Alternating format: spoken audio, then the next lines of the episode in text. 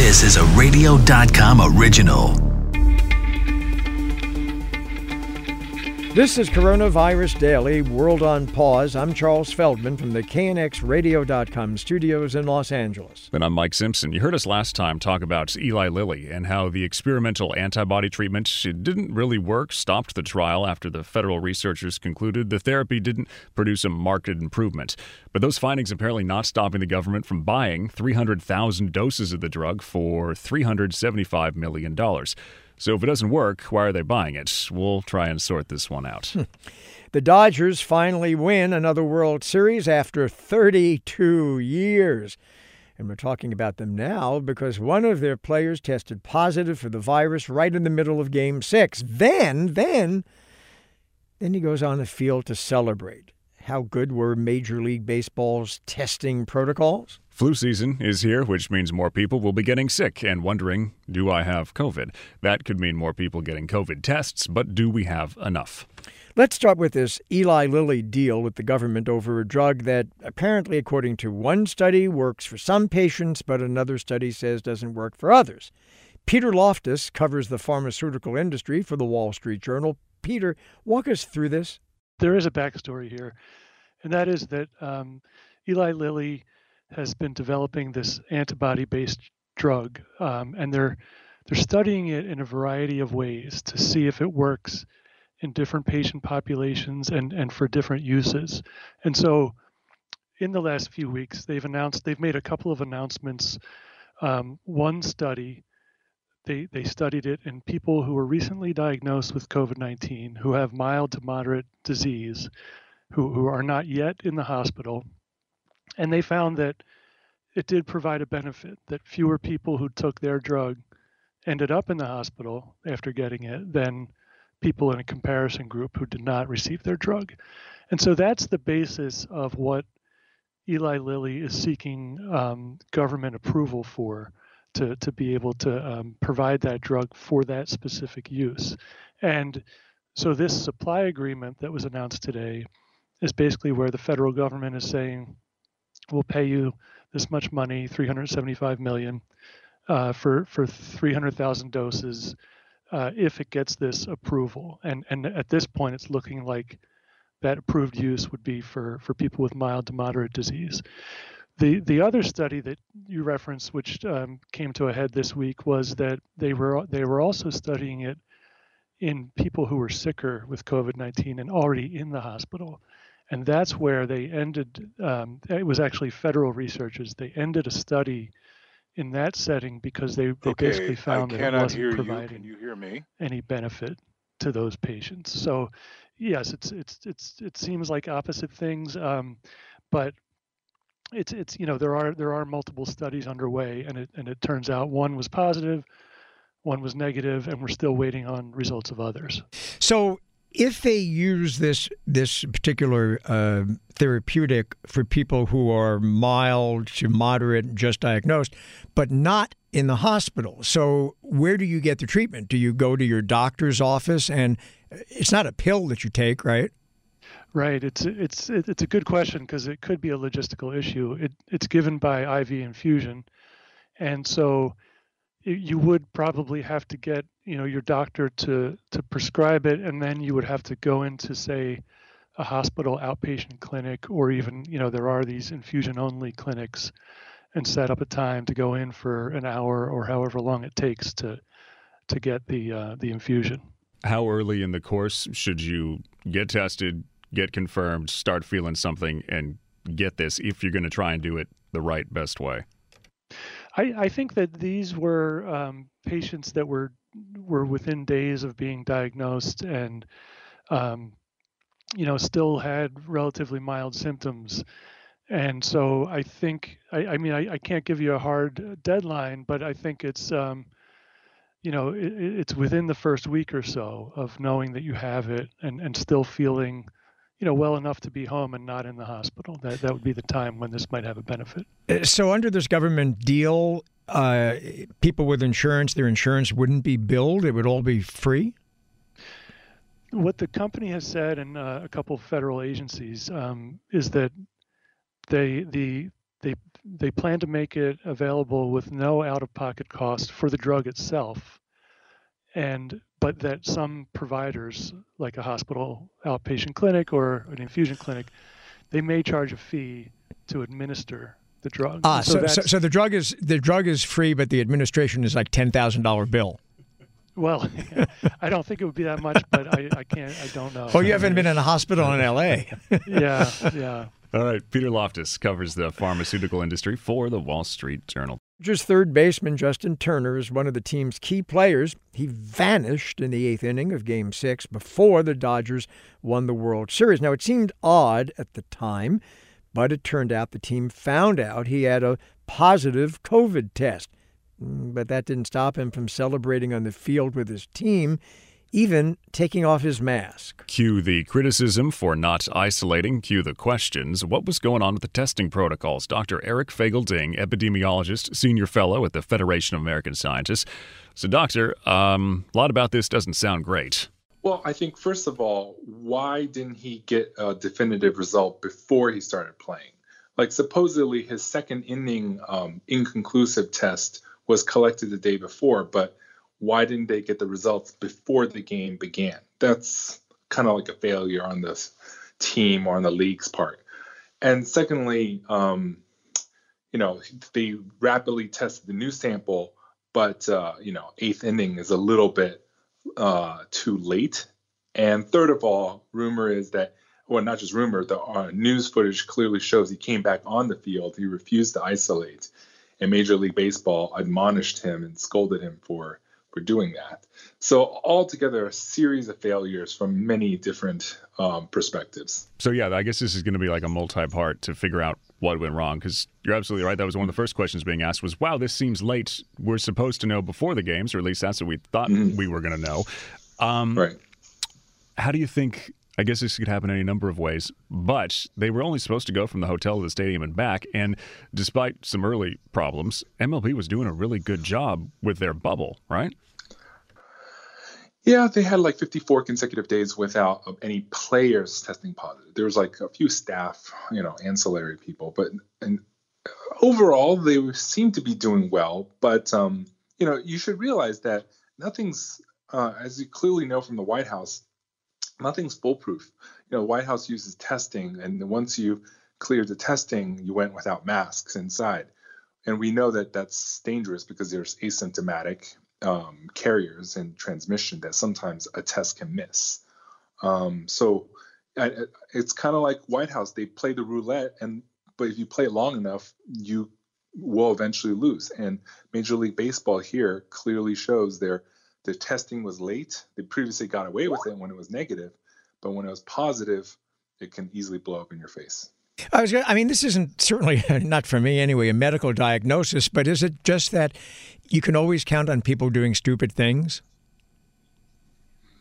Yeah, like I think we have to just assume that, like, there's nothing's perfect. Even tests are not perfect. Mask wearing people are not perfectly adherent there's just so many things. This is why you have to take, you have to assume everyone's just like condom use. Everyone screws this to some degree, screws it up, right? There's always a fraction of the population that's going to screw it using it up, and so you have to take the multi-layer approach, not just uh, test, not just mask, not just distancing, but also quarantining, you know, isolating when you test positive, and you know, taking the precautionary principle against such a crazy, crazy virus. So if anyone on that team becomes pregnant, we're we're in trouble. Dr. Eric. Well, hopefully not. But my point is, you know, condoms, 98 condoms are 98% yeah. effective. It's always that 2%. But the problem with an infectious disease is that 2% is what is going to keep the virus spreading, you know, equivalent in, in terms of your, uh, you know, imperfect testing and, and mask and distancing. Dr. Eric Feigl-Ding, epidemiologist, among the first to sound the alarm on COVID back in January. You know, we're like eight months into this. That was the first, you know, first time for everything. Coming up after this short break, will we have enough COVID tests this winter?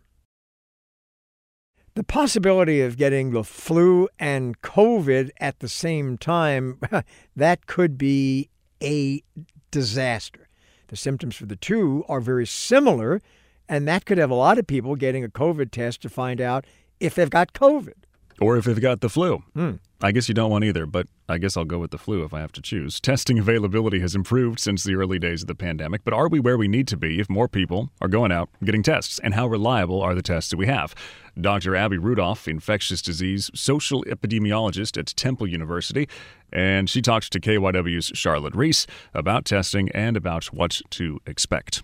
There's a few different ways that we would employ testing, especially for a virus that has such a global scale.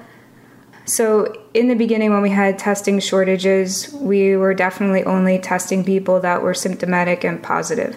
As we move forward to a point where we're able to control the virus, and we want to be sure that if people are mixing with other people more frequently, we definitely want to have procedures in place where, you know, especially at college universities, any sort of congregate setting where a lot of people are in close proximity to each other, in addition to testing people that are symptomatic, we also want to be able to sort of frequently, just like they're doing actually with the football teams and the baseball teams, and we want to basically be able to frequently screen people who may not be symptomatic and sort of pull them out so that they can isolate. So there's sort of two ways that we're using testing, and I think that sort of you know informs which type of test might be the best test for that population. So if we're dealing with somebody that has a, a symptomatic case and they go to their doctor, we probably want to use the test that is most sensitive. The problem was that these tests were having, you know, seven day, 10 day turnarounds. And so by the time people were finding out that they were positive, we weren't getting information on who their contacts were in order to identify those people and tell them that they might need to quarantine. So by the time we would have been able to get to that step, their contacts might have already been infected, and in fact, they might have already spread the disease to others. And so, in terms of contact tracing, we're like two to three steps behind the game. The other issue is that, you know, a lot of people don't have jobs where they can just wait the 10 days in isolation and wait for their results to come back. So, if people are unable to basically isolate themselves and reduce the probability of transmitting to others in that time period, then we definitely need to have results as quick as possible because you know what I had sort of learned from talking to other people is that they had gotten a test and then they went back to work and they waited for the 5 days until they got the results. And so that's a really really bad problem because during that time period disease can spread really rapidly. So I would say, you know, if you're able to isolate and quarantine after you get the results, then we want to use the test that's most sensitive. So, you know, if your sensitivity is, you know, if you actually have the disease, the probability that the test is going to correctly diagnose it. So, out of 100 people that have disease, if it's 97% sensitive, that means that three of those people will not be positive and 97% will. So, we'll have three false negatives and 97 correct positives. So we really want that up, you know, closer to 99 or 100. But it's it's that trade-off that if we aren't able to do the contact tracing, then it kind of nullifies the effect. On the flip side, if we're talking about the screening, so like you know, symptomatic testing is one thing, but then there's also screening to try to control outbreaks before they happen because we know that there's about a five day period of incubation, and in a couple days before you develop symptoms, you're infectious.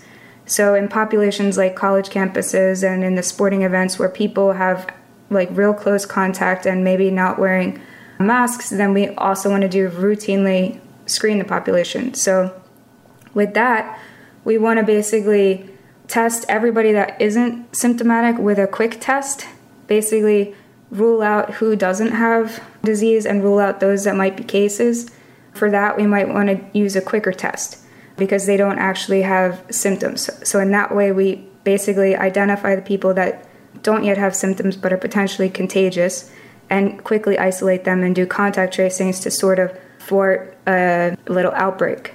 Right. And when you say screen the population and as you said, you know, a lot of jobs need test results quickly. And these rapid tests now, I mean, they can come back in two hours versus another test that takes three to five days, as you're talking about. So, it, is there really a difference between the two? Can you maybe break that down a little bit more? Because you've mentioned false positives. So, is that for mm-hmm. both of the tests, or is one maybe more reliable than the other?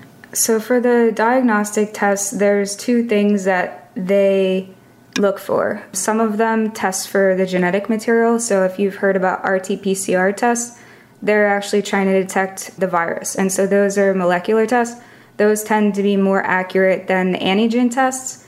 So, the antigen tests have come out more recently than the PCR. So, the initial ones were all the genetic tests. The antigen tests look for proteins. And the proteins are easiest to detect in the initial few days of infection when the viral load is the highest, and they taper off a little bit afterwards. So the rapid tests tend to be more on the antigen side, although there are now also molecular tests that are coming about. So I was saying that the molecular tests tend to be more accurate than the antigen tests. The antigen tests are more likely to be rapid tests so technically, you know, the longer wait may be more accurate, but there's molecular tests that are being developed now that are rapid as well. So I think as we advance in the technology, we'll get to a point where we, we do have quicker tests that are using the genetic material rather than the, the antigens. Mm-hmm. And that makes sense. I mean, we're seven months deep into this pandemic. What's your opinion on how we're doing with testing, or maybe why haven't we seen something like a rapid testing rolled out on a larger scale than what we're doing now? Well, I mean, one of the, I mean, we, I haven't seen this happen in the past, but the emergency use authorizations for testing that did allow initially there were, you know, some tests that got approved just because we had inadequate supply of testing. So I, I would say that some of the regulations to allow increased testing were maybe not as good as they could have been because we were in an emergency situation and we're really struggling. But I, I think that as we, you know, move further and we're able to control it more, that we'll sort of move towards the higher standard of care rather than just filling the gaps with whatever we can.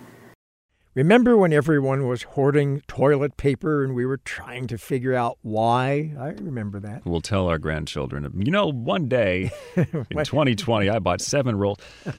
you won't believe this, grandson, but there, there was no toilet paper. And there was no sanitizer. well, we never did actually find out what happened. It wasn't just toilet paper that was being hoarded, it was hand sanitizer, cleaning wipes, even flour.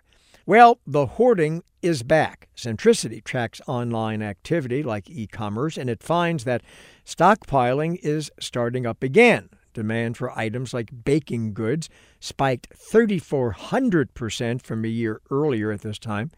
General Mills, which makes Cheerios and other cereal, I haven't said that in so many years. Cheerios so cheerful. You know, there's a guy out there listening to this though who's like, yeah. "Jokes on you," because I've got 75 boxes of Honey Nut Cheerios from the last go around. oh, you made me hungry. Honey Nut Cheerios. Well, General Mills, as I said, makes Cheerios and other cereal. It is adding more production lines. Oh, good. Supermarkets are working to keep their shelves fully stocked because a country without Cheerios is just not a country at all. And we will be here with episodes to get you through it. Radio.com, Apple Podcasts, Google Podcasts, and Stitcher.